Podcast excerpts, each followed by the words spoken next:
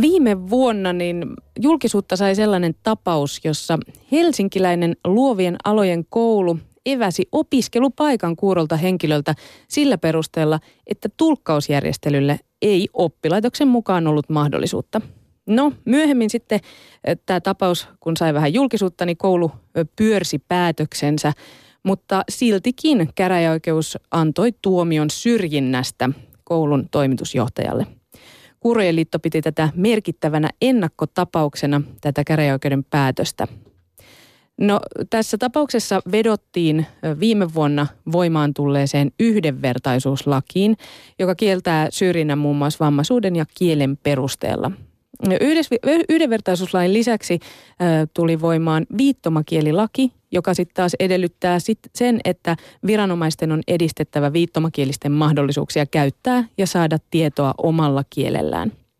No vielä tähän päälle viime viikolla Y K:n vammaisten oikeuksien sopimus ratifiointiin. Eli asiat näyttäisi menevän parempaan suuntaan, mutta onko siltikään kuuron henkilön helppoa saada työpaikkaa täällä Suomessa?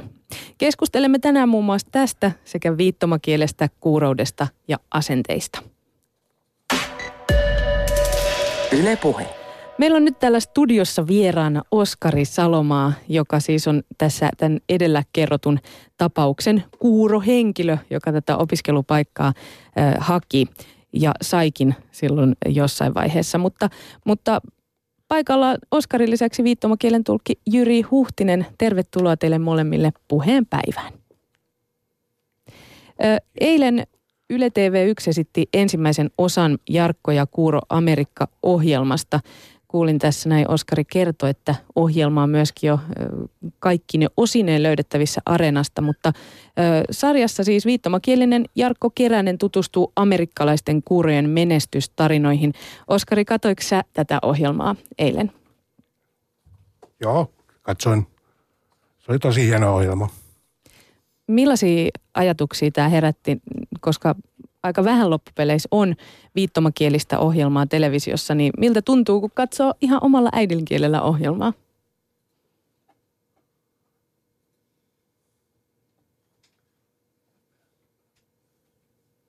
Niin, että kun näkin niitä tapauksia siellä Amerikassa, niin voi, niin ihan samalla lailla Suomessa voi tapahtua, että en, en mä näe siinä mitään ongelmaa. Etteikö kuurot voisi menestyä myös Suomessa. Onko tämä ohjelma herättänyt jonkinlaista keskustelua myöskin kuurojen yhteisössä? Ja minkälaista se keskustelu on ollut? No, mä en ole päässyt vielä kaveritten kanssa juttelemaan tästä ohjelmasta, mutta, mutta on siitä keskusteltu kyllä, että tämmöinen ohjelma on. Että, että siellä on esimerkiksi, että kuinka kuureilla on erilaisia, erinäisiä mahdollisuuksia juuri Amerikassa. Joo, öö, niin tässä siis ohjelmassa tulee vahvana esiin nimenomaan viittomakieli ja, ja se, että, että no viittomakielinen ohjelma ensinnäkin. Tosin mä kiinnitin huomiota eilen, kun mä sitä televisiossa katsoin, että, että tota, ohjelmasta puuttu tekstitys siinä kohtaa, kun oli vaan kuvaa ja juontaja ääni kertoi, että mihin ollaan menossa. Mä mietin, että mitenköhän kuurot tiiveistä katsottua siihen reagoi. Digiboksin kautta kylläkin sitten löytyi myös tekstitys, kun mä aloin sitä vähän tutkailemaan. Mutta ö, oliko muuten Areenassa, niin oliko tekstit T V-ohjelmassa? Joo, paitsi yhdestä. Toisessa osassa ei ollut. Kertojan ääntä ei ollut tekstitetty. Okei. Että siitä sain oikeastaan niin kuin vaan puolet siitä tiedosta, että niin kuin taustatiedoista ja missä paikassa Okei. esimerkiksi nämä tapahtuu. Joo, joo. Mutta niin, siis ohjelmassa tärkeässä roolissa on siis luonnollisesti viittomakieli, joka on myös kuurojen yhteisössä tärkeä asia ja sitä halutaan tuoda esiin. Käydään vähän läpi tätä viittomakieliasiaa, nimittäin mulla on sellainen olo, että aika moni varmaan myöskin nyt tämän ohjelman kuuntelijoista niin ajattelee viittomakielen olevan kansainvälistä. Ja ainakin jos nyt ei ole nähnyt sitä eilistä ohjelmaa, niin tämä ajatus saattaa tosiaan olla monella mielessä. Mites Oskari Salomaa, näinhän asia ei vissiinkään ole? Ei ole todellakaan. Esimerkiksi Jenkeissä on A S L ja Suomessa on ihan oma viittomakielensä, eri maissa oma viittomakielensä. Esimerkiksi itse en ymmärrä kovinkaan paljon A S L eikä Amerikan Sign Languagea. Että siellä on erilaiset viittomat ja erilainen kieli. Niin, onko sitten vielä, kerro esimerkiksi Suomen sisällä, onko viittomisessa eroa riippuen siitä, että missä päin Suomea vaikka asuu? Onko murteita, siis viittomakielen murteita? Kyllä on eroja. Esimerkiksi pohjoisessa niin kuin on eroja niin kuin verrattuna Etelä-Suomeen. Ja sitten eri ryhmillä on omat viittomansa, mitä he käyttävät sitten kavereilla, omat viittomansa ja näin päin pois. Tota, ö, suomalainen viittomakieli on siis Suomessa se yleisimmin käytetty kieli. Täällä on myös suomenruotsalaista viittomakieltä, mutta suomalainen viittomakieli on se, mitä esimerkiksi viittomakielisissä uutisissa viitataan.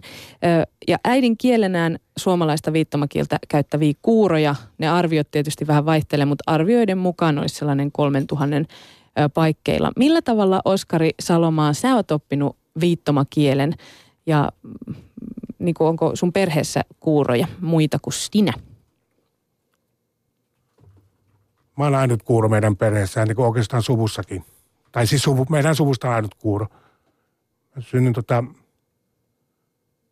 Sitten kun mun vanhemmat sai tietää, että mä olen, olin kuuro, kun mä synnyin, he alkoivat opiskelemaan viittomakieltä ja sitten alkoivat viittomaan minun kanssani heti syntymästä asti.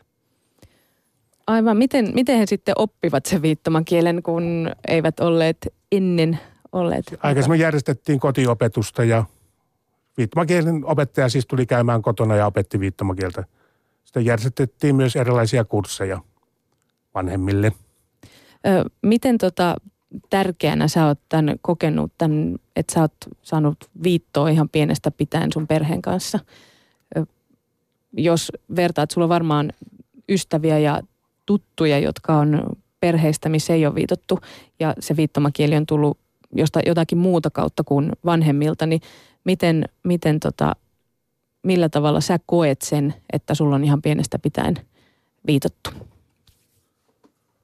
No todella tärkeäksi, että viittomakieli on mun semmoinen luonnollinen kieli, millä mä voin niin kuin täydellisesti ilmaista itseni, omia ajatukseni ja tunteitani, kertoa kaikkia näitä.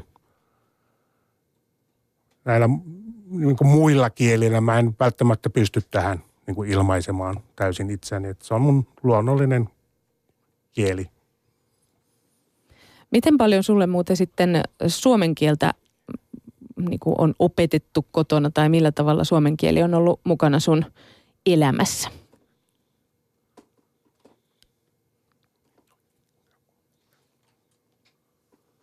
No vahvasti, hyvin vahvasti kyllä. Että, että niin kuin Suomessahan nyt käytetään enimmäkseen suomen kieltä, niin että mulle on luke, luettu paljon ja Mä halunnut, mulla on ollut sen tiedon nälkä, että mä oon halunnut tietää kaikkea. Mulla on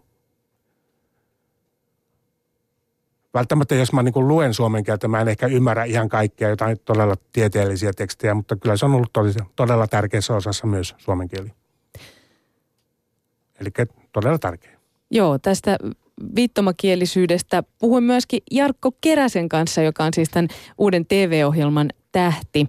Öö, Kuunnellaan tänään itse asiassa parinkin otteeseen hänen ajatuksiaan ja, ja lähdetään nyt tästä sitten siihen ensimmäiseen. Joo, Jarkko Keränen, tämän uuden eilenä alkaneen T V-ohjelman tähti, antoi haastattelun viittomakielisestä kuurojen työllistymisestä ja asenteista.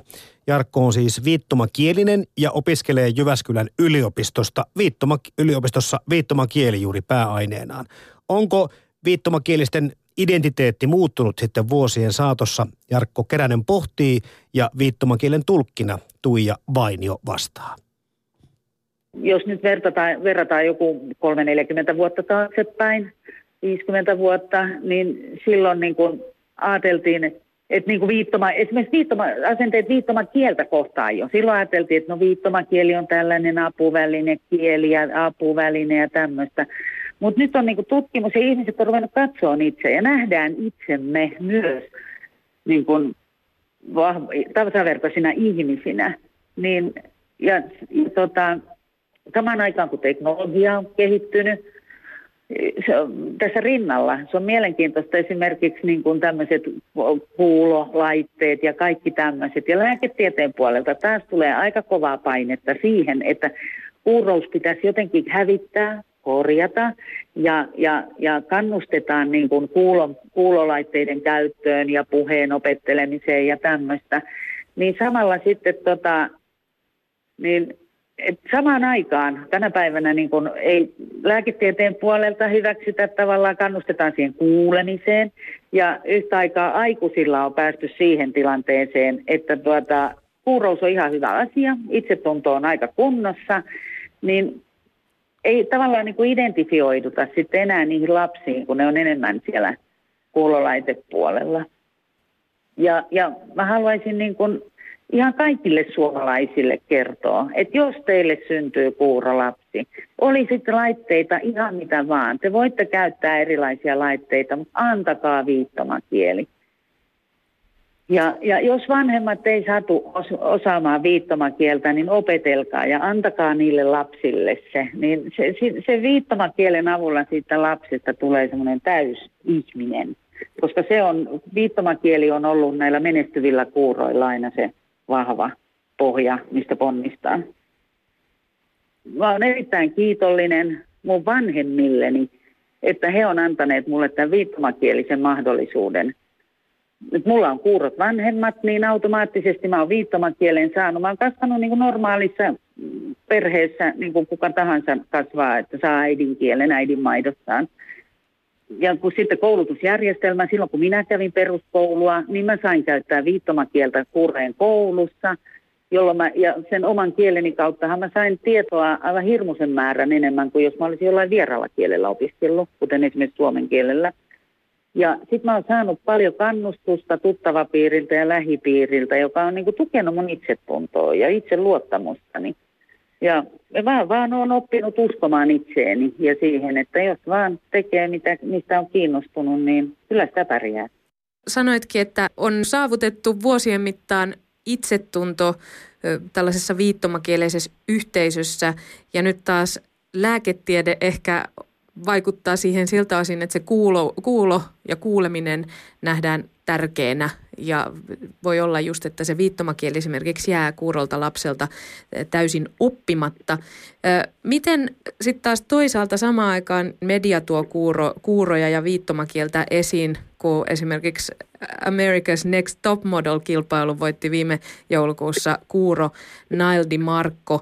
Ja sitten taas varmaan monella kuulevallekin tuttu yhdysvaltalainen näyttelijä Marlene Matlin on nähty useissa T V-ohjelmissa ja elokuvissa. Ja sitten taas jos tullaan Suomeen, niin Suomessa on Signmark, joka on tehnyt paljon työtä sen eteen, että kuurous ja kuurojen kulttuuri on tullut tutuksi myös meille kuuleville. Miten paljon tällaiset ilmiöt vaikuttaa kuurojen yhteisön identiteettiin? No mä, mielestäni mä just näitä mainitsemisia henkilöitä, tätä Noulia ja Märliitä ja Signmarkia, mä arvostan heitä ja heidän työtään. Ja he ovat paljon vaikuttaneet nimenomaan siihen itsetunnon kehittymiseen niin kuin kuurojen ja viittomakielisten keskuudessa.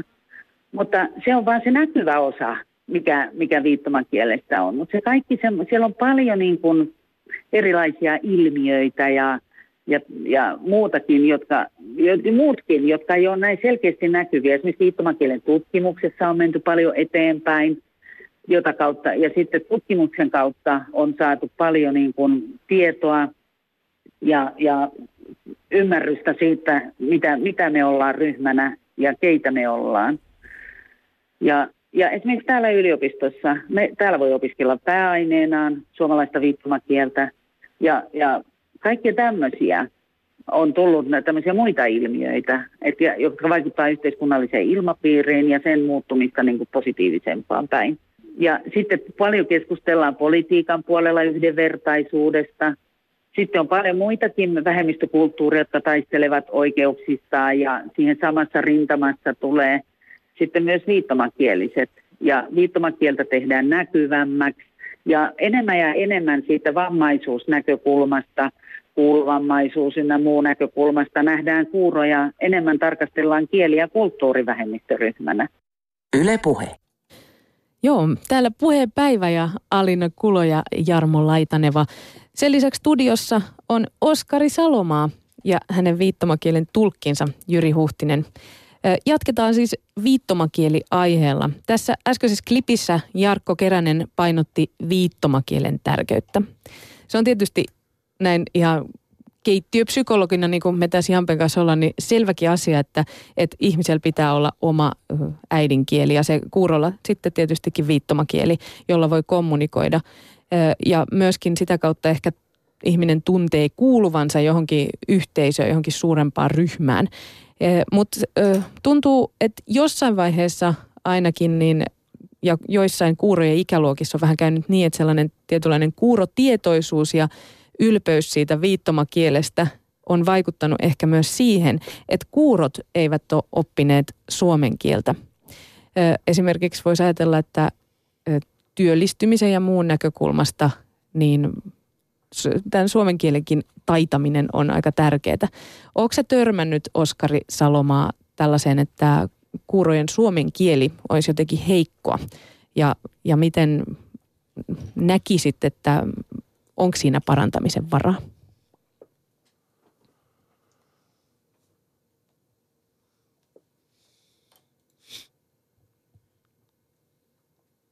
Niin kun työ, kyllähän se on todella tärkeää, että hallita suomen kieli esimerkiksi työpaikoilla tai työllistymisen takia. Siinä mitä tekee, niin siinä, siinä välttämättä ei aina tarvitse. Loppujen lopuksi siinä on aika pieni osa sillä suomen kielellä, mutta niin kuin työllistymisen kannalta sillä on todella tärkeä osa. Mutta voiko se esimerkiksi vaikuttaa niin kuin yhteiskunnan suhtautumiseen ja siihen asenteeseen, että jos viittomakieliset on niin kuin vaan siellä omassa yhteisössään, omassa karsinassaan niin sanotusti, ja sitten tota, me valtaväestö ei niin kuin päästä kontaktiin heidän kanssa, koska meillä ei ole sitä viittomakieltä, ja sitten jos se suomen kielen taito on esimerkiksi heilläkin vähän heikompi.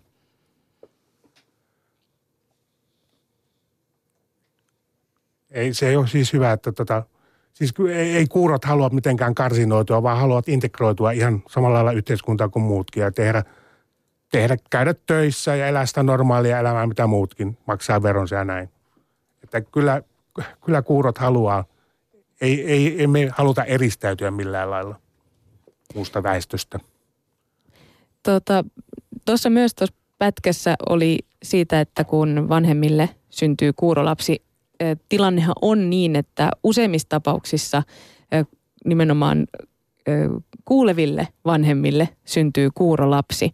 Ja mä jäin miettimään sitä, että, että millaisia ne kokemukset on erilaisissa perheissä. Sulla on just, puhuttiinkin tuossa aiemmin, että, että on varmaan aika tavalla niin kuin laajasti tuttava piirissä erilaisista lähtökohdista olevia viittomakielisiä ja kuuroja. Niin osaako sä kertoa vähän, jos sä vertaat esimerkiksi sun elämää nyt juurikin kuulevien vanhempien kuurona lapsena, niin sitten taas perheisiin, missä on ehkä kuuro, kuuroin, kuuroille vanhemmille syntynyt kuurolapsi, niin millainen se on se, osaako sä kaikille radion kuuntelijoille vähän kertoa ja valaistaa, valaistaa sitä tilannetta, että millaiset nämä perhetaustat, miten ne vaikuttaa yhden ihmisen elämään? Joo. No se vaikuttaa tosi paljon tausta, että niin kun, jos on kuurot vanhemmat ja kuulo, kuulo lapsi heille syntyy, niin se todella vaikuttaa hyvin paljon siihen kielen kehittymiseen. Ja hän on niin kuin kuureen yhteisössä automaattisesti mukana ja hänellä on tämmöinen vahvempi identiteetti silloin useimmiten, koska hänellä on vahva kielipohja. Ja se on osa sitä identite- vahvaa identiteettiä sitten. Myös tämmöinen kielellinen pohja.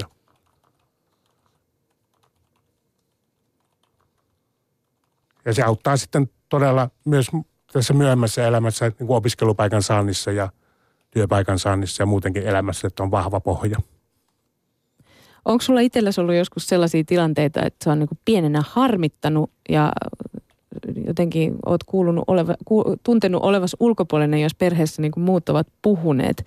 Miltä se tuntuu olla ainoana kuurona kuulevassa perheessä?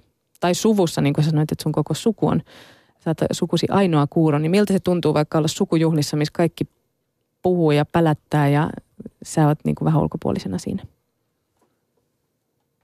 Kyllä se tuntuu vähän pahalta, että haluaisi tietää, mistä keskustella ja osallistua keskusteluihin. mutta, mutta kun mun vanhemmat osaa viittomakieltä, niin he ovat sitten kans aika paljon sitä kertoneet, että osaa. Ja osa, osa mun suvusta osaa viittoa, osa ei osaa. Että, mutta mulla on sitten kerrottu aina välillä, että mistä on puhuttu. Niin, lääketiede on nykyään myöskin mukana näissä hommissa. Kuurojen, eti, kun kuurolapsi syntyy, niin on mahdollista, että, että lähdetään sitten lääketieteen kautta sitä kuuloa hakemaan. Kuulevat vanhemmat varmaan haluakin tarjota lapsilleen mahdollisuuden kuuloon. Ja kuurojen yhteisössä tämä jopa, tähän asiaan suhtaudutaan tietyllä tavalla ehkä vähän vastustaenkin. Miksi on niin, että kuuroyhteisö ei niin kuin näe tätä implanttikeskustelua niinkään välttämättä positiivisena asiana?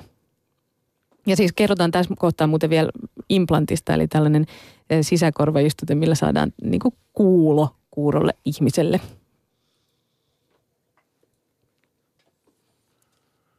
Joo, mä luulen, että, tota, että ehkä niin kuin tietoa puuttuu ja on pelkoja siitä, että, se, että siis tämmöiset, tämän tiedon puute aiheuttaa tämmöisiä pelkoja. Ja, ja sitten sitä ehkä, ehkä pelätään myös sitä, että kuurojen yhteisö niin kuin häviäisi tällä lailla, jos kaikki alkaa kuulla. Niin se pienenee ja sitten jo lopulta voi saattaisi hävitäkin se kuurojen yhteisö. Että tietoa puuttuu.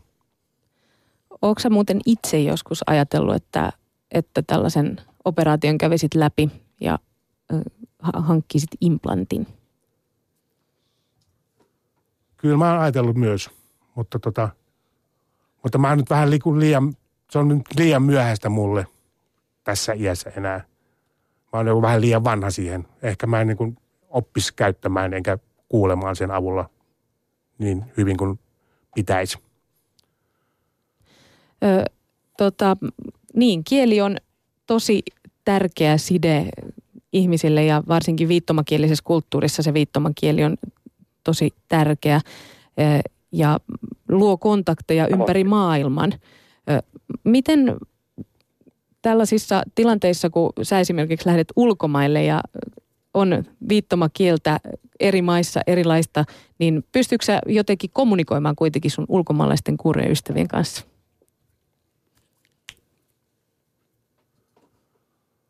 Alussa siinä on aina vähän sitä hakemista. Täytyy sopia näitä merkkejä, mitä käytetään. Ja mulla on omat viittomani ja heillä omansa. Ja sitten sovitaan siitä, mitä, olla, mitä käytetään sitten. Niin sitten se alkaa sujua se kommunikointi. Mutta, mutta semmoisiin oikein todella syvällisiin keskusteluihin, niin välttämättä se kielitaito meidän välillä ei riitä. Oliko Jampe tota, tästä aiheesta myöskin lähetysikkunassa meidän kuuntelijat jotenkin keskustelleet? No täällä tuli muutama kommentti. Dani Saarinen lähettää Twitterissä tämmöisen ö, linkin siitä, kuinka ö, kuurohitsaja Jonne Uotila on kertonut sitten oman työnsä merkityksestä. Ja on todennut kyllä, että hänen niin kuin, hitsajakokemuksensa ja työnsä ei ole millään tavalla ö, ollut edes kyseenalaisena keneltäkään kuulevalta, vaan päinvastoin siinä työkaverit nyökkäilee vieressä, että, että tota, Joona ho, Jonne hoitaa homman siinä missä muutkin. Ja, ja hän myöskin kertoo tämmöistä, että ei ole kokenut minkäänlaista syrjintää koskaan työelämässä. Viikon ollut vain elämänsä aikana työttömänä, mutta on kuulemma kuullut tämmöisiä karuja juttuja, että voi tapahtua. Ja joku kyselee myöskin Southboxissamme, että, että niihin, näihin ammatteihin liittyen voisiko olla tai onko maailmalla esimerkiksi viittomakielistä radiojuontajaa?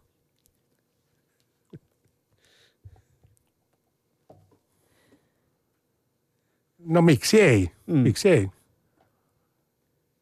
Siinä tietysti jotain sopeuttamista täytyisi olla tai asioiden järjestöllä, mutta varmaan se onnistuisi loppujen lopuksi. Mm. Pitää aina antaa mahdollisuus siihen. Kyllä.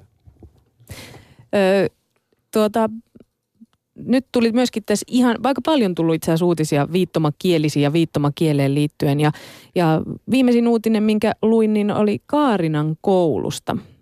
Siellä nimittäin viittomakieli ja suomen kieli kulkevat käsi kädessä oppitunneilla ja ö, luokassa on nimittäin ainoastaan yksi viittomakielinen oppilas, mutta siltikin on pyritty antamaan kaksikielistä opetusta. Eli siellä on sellainen opetusmalli, että luokassa on sekä suomenkielinen opettaja sit kuuleva ja sitten on kuuro, viittomakielinen opettaja ja sitten on vielä kaiken lisäksi tulkki, joka tulkkaa esimerkiksi opiskelijoiden jutustelua. Ja tämä malli on hirveästi herättänyt keskustelua maailmallakin ja kiinnostusta ennen kaikkea Suomessa, mutta sitten myöskin muissa Euroopan maissa tällaisesta samanaikaisesta opetuksesta on ollut keskustelua. Millä tavalla, Oskari Salomaa, sä oot ö, opiskellut? Onko sulla ollut tulkki aina koulussa mukana vai ootko sä ollut viittomakielisessä koulussa? No ala, ala- ja yläasteen, niin kävin kuurojen koulua viittomakielisessä opetuksessa siis. Ja yliopistossa niin tota... Ja sitten, sitten lukion kävin ää, Mikkelissä. Siellä on kuurojen lukio siis. Mutta sitten tota, mutta sitä aikuisiällä kävin niin sanottua normaalikoulua integroituneena kuulevien kanssa. Eli sitten silloin sulla oli viittomakielen tulkki mukana? Joo, kyllä. Yliopistossa oli. Ö, otetaan tähän väliin toinen klippi. Ö, nimittäin... Jarkko Keränen, T V-ohjelman päätähti, siis ohjelma, joka eilen alkoi, niin hänen haastattelu, myöskin ollaan tässä kuultu tämän haastattelun välissä. Joo, hän siis tutustuu, Jarkko Keränen, näihin amerikkalaisiin kuuroihin, jotka ovat työllistyneet eri ammatteihin. James Truslow Adams määritteli vuonna tuhatyhdeksänsataakolmekymmentäyksi amerikkalaisen unelman seuraavasti. Elämän tulee olla parempaa ja rikkaampaa sekä täydempää jokaiselle kykyjensä ja saavutuksiensa mukaisesti, riippumatta sosiaaliluokasta tai niistä olosuhteista, joihin on syntynyt. Onko tämän määritelmän mukainen amerikkalainen unelma kuuron amerikkalaisen saavutettavissa? Jarkko Keränen vastaa, tulkkina toimii Tuija Vainio. Me ollaan tänään. Sehän on hirveän kaunis ajatus. Hienot, hienot tavoitteet, ei mitään vikaa. Mutta... Mutta sitten taas ne omat ongelmat on jokaisessa maassa ja jokaisessa tilanteessa. Esimerkiksi Amerikassa vielä mustaihoiset, erilaiset vähemmistöryhmät edelleen taistelee hyvin vahvasti omista oikeuksistaan Amerikassakaan. Se riippuu niin monesta asiasta. Ensin, minkälaiset mahdollisuudet perheeltä saa lapsuuden kodista, mikä se asuinseutu, millaiset mahdollisuudet se tarjoaa, että se vaihtelee. Että Amerikkahan on hyvin hetero, heterogeeninen paikka, että sehän riippuu osavaltioista ja paikoista, että mitä, minkälaiset mahdollisuudet kulloinkin on. Tässä ohjelmasarjassasi tapaat kuitenkin esimerkiksi kuuron lentäjän, kuuron ohjelmistokehittäjän ja kuuron lääkärin. Ja nyt jos vertaat sitten kokemuksia siellä Amerikassa kokemuksiisi täällä Suomessa, niin millaiset mahdollisuudet kuurolla henkilöllä on sitten taas toteuttaa unelmiaan täällä Suomessa?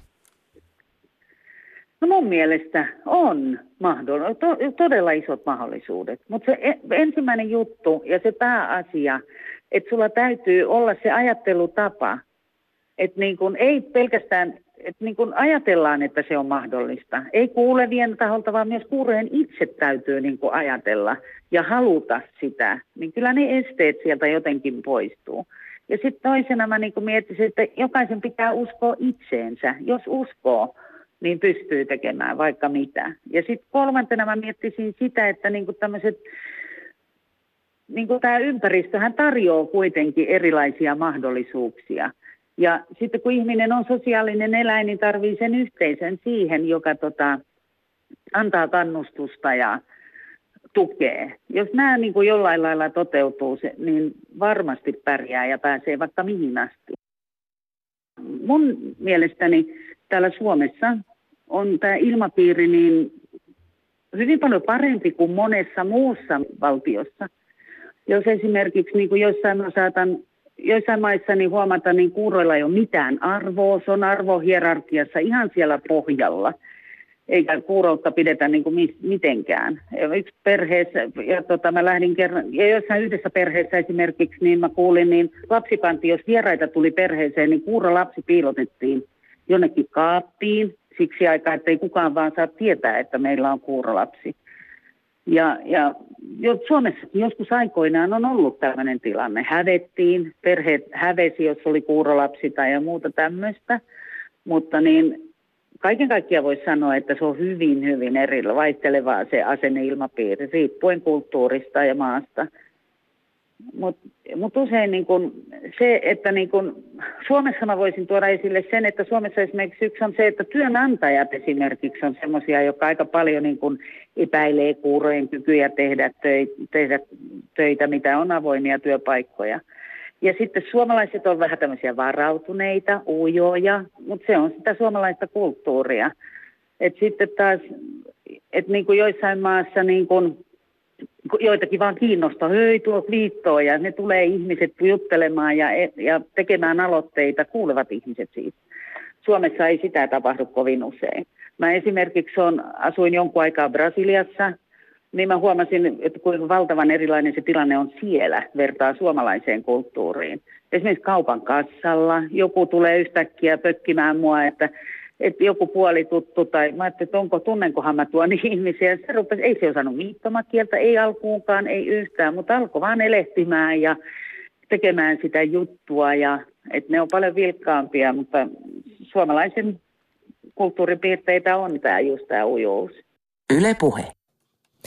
Siinä kuultiin taas Jarkko Keräsen ajatuksia muun muassa tällaisten unelmien tavoittelussa, tavoittelemisesta. Meillä on siis täällä studiossa Oskari Salomaa ja hänen viittomakielen tulkkinsa Jyri Huhtinen. Siirrytään vähän seuraavaan aiheeseen. Meillä on vielä jonkin verran tässä aikaa. Eli työllistyminen. Tässä oli aika karua kuultavaa nämä tarinat siitä, miten vaikka kuurolapsi, perhe piilottaa lapsensa kaappiin, kun hävetään. Yhteiskunnan asenteet on, on aika tota, monissa maissa vielä aika huonolla tolalla. Suomessa musta tuntuu, että ollaan menossa parempaan suuntaan. Jarmo tuossa äsken luki hitsaajasta, viittomakielisestä hitsaajasta, joka on päässyt työelämään, ja näitä juttuja on paljon enemmänkin. Mitenkä sun mielestäsi suomalainen yhteiskunta, Oskari, niin nykyään kannustaa kuuroja menestymään? Kannustaako se tällaiseen näihin menestystarinoihin?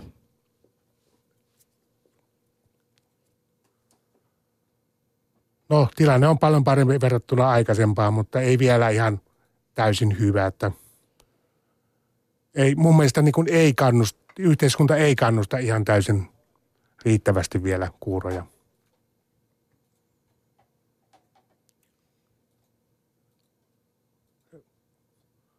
Että tuon mukavuusalue, niin monet ei halua ylittää, niin kuin mennä sen mukavuusalueensa ulkopuolelle esimerkiksi. Että se, niin kuin esimerkiksi että, niin kuin sillä lailla, että voisi ottaa sen kuuron työntekijän töihin ja näin muuttaa omaa asennettaan.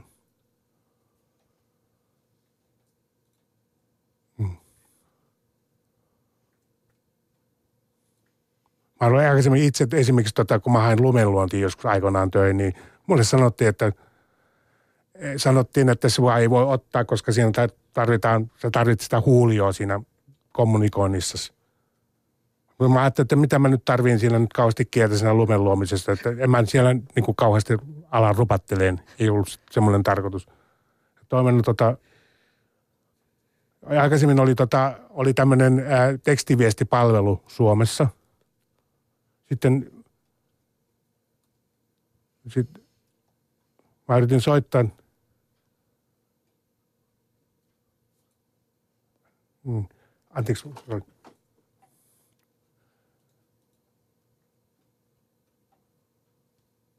Niin, sitten mä halusin itse ottaa yhteyttä, kun esimerkiksi jonkin työnantajaan. Niin, että niin kuin, mutta siis tota, siis Äh, oli tämmöinen puhelin, puhelin, tämän tekstiviesti tai tekstipuhelinpalvelu, jonka kautta saattoi ottaa yhteyttä esimerkiksi työnantajiin. Ja siinä mä en niin kuin nähnyt mitään ongelmaa tässä, tässäkään tapauksessa. Ö, niin, mutta onko yhteiskunnassa niin kuin miten esimerkiksi aika paljon varmaan tuetaan on vammaistuki, kuurot saavat vammaistukea ja näin, niin kannustaako se sitten myöskin toisaalta sellaiseen asennemuutokseen, jos, jos niitä on, on tuki, tällaisia tukimahdollisuuksia ja muita, mihin sitten ehkä helposti turvautuu.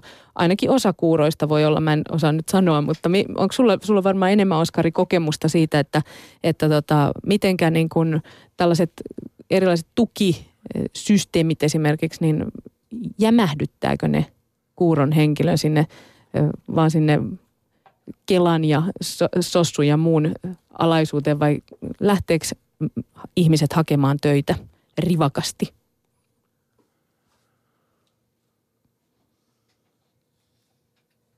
Joo, kyllä se vähän passivoittaa ihmisiä. Kyllä mä oon huomannut. Kun ei mitään sellaista niin kuin tarvetta eikä hätää, niin, niin ehkä ei tunneta niin tarvetta sitä hakea sitä, niitä töitä. Mutta siis se on hyvä, että nämä palvelut on olemassa. Mutta sitten tota, mutta tota, että se ei, ei pitäisi passivoittaa kuitenkaan. Että siis on, pitäisi olla niin kuin, niin kuin nämä, nämä Nämä palvelut pitää olla olemassa, kuitenkin nämä tuet ja esimerkiksi tulkkipalvelut, mutta myös, että niin kuin ne, ää, työnantajien asennetta pitäisi myös saada muuttumaan. Ja kyllä tässäkin tapauksessa, kun mä olen nyt täällä näin, niin tässä on tulkkipalvelu. Tässä on siis tulkki mun edessäni ja hän tulkkaa sen, mitä te puhutte, ja mä en näin kuin näe tässä mitään ongelmaa. Joo. Tota, meillä alkaa nyt tässä aika vähän loppua. Me, mielenkiintoista olisi jatkaa nimittäin tästä työllistymisestä vielä ehkä vähän sen enemmän. Ö, sano vielä kuitenkin, Oskari, se, että, että o, miten sä oot sitten saanut vakuutettua työnantajat?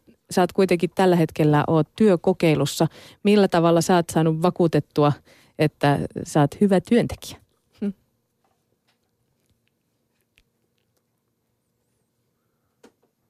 No mä oon näyttänyt se, mitä mä oon osannut, ja näyttänyt tätä aikaisempaa työhistoriaa, niin on, on, on ottanut esimerkkejä, näyttänyt ja todistuksia, ja, ja sen pitäisi riittää mun mielestäni. Olen siis näyttänyt sen, että mä osaan kyllä ne hommat, mitä mä oon hakenut. Niin, näinhän se on missä työssä tahansa. Kerro vielä tähän ihan lopuksi, Oskari Salomaa, että millaisia unelmia sulla on?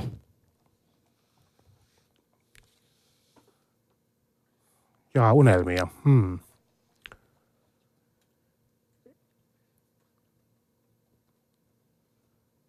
No esimerkiksi semmoinen, että mä haluaisin matkustaa joskus maailman ympäri. Ei mulla sen kummempia, isompia. Vähän samalla kuin meillä kaikilla. Niin. Varmaan aika monella on samanlainen unelma. Kyllä.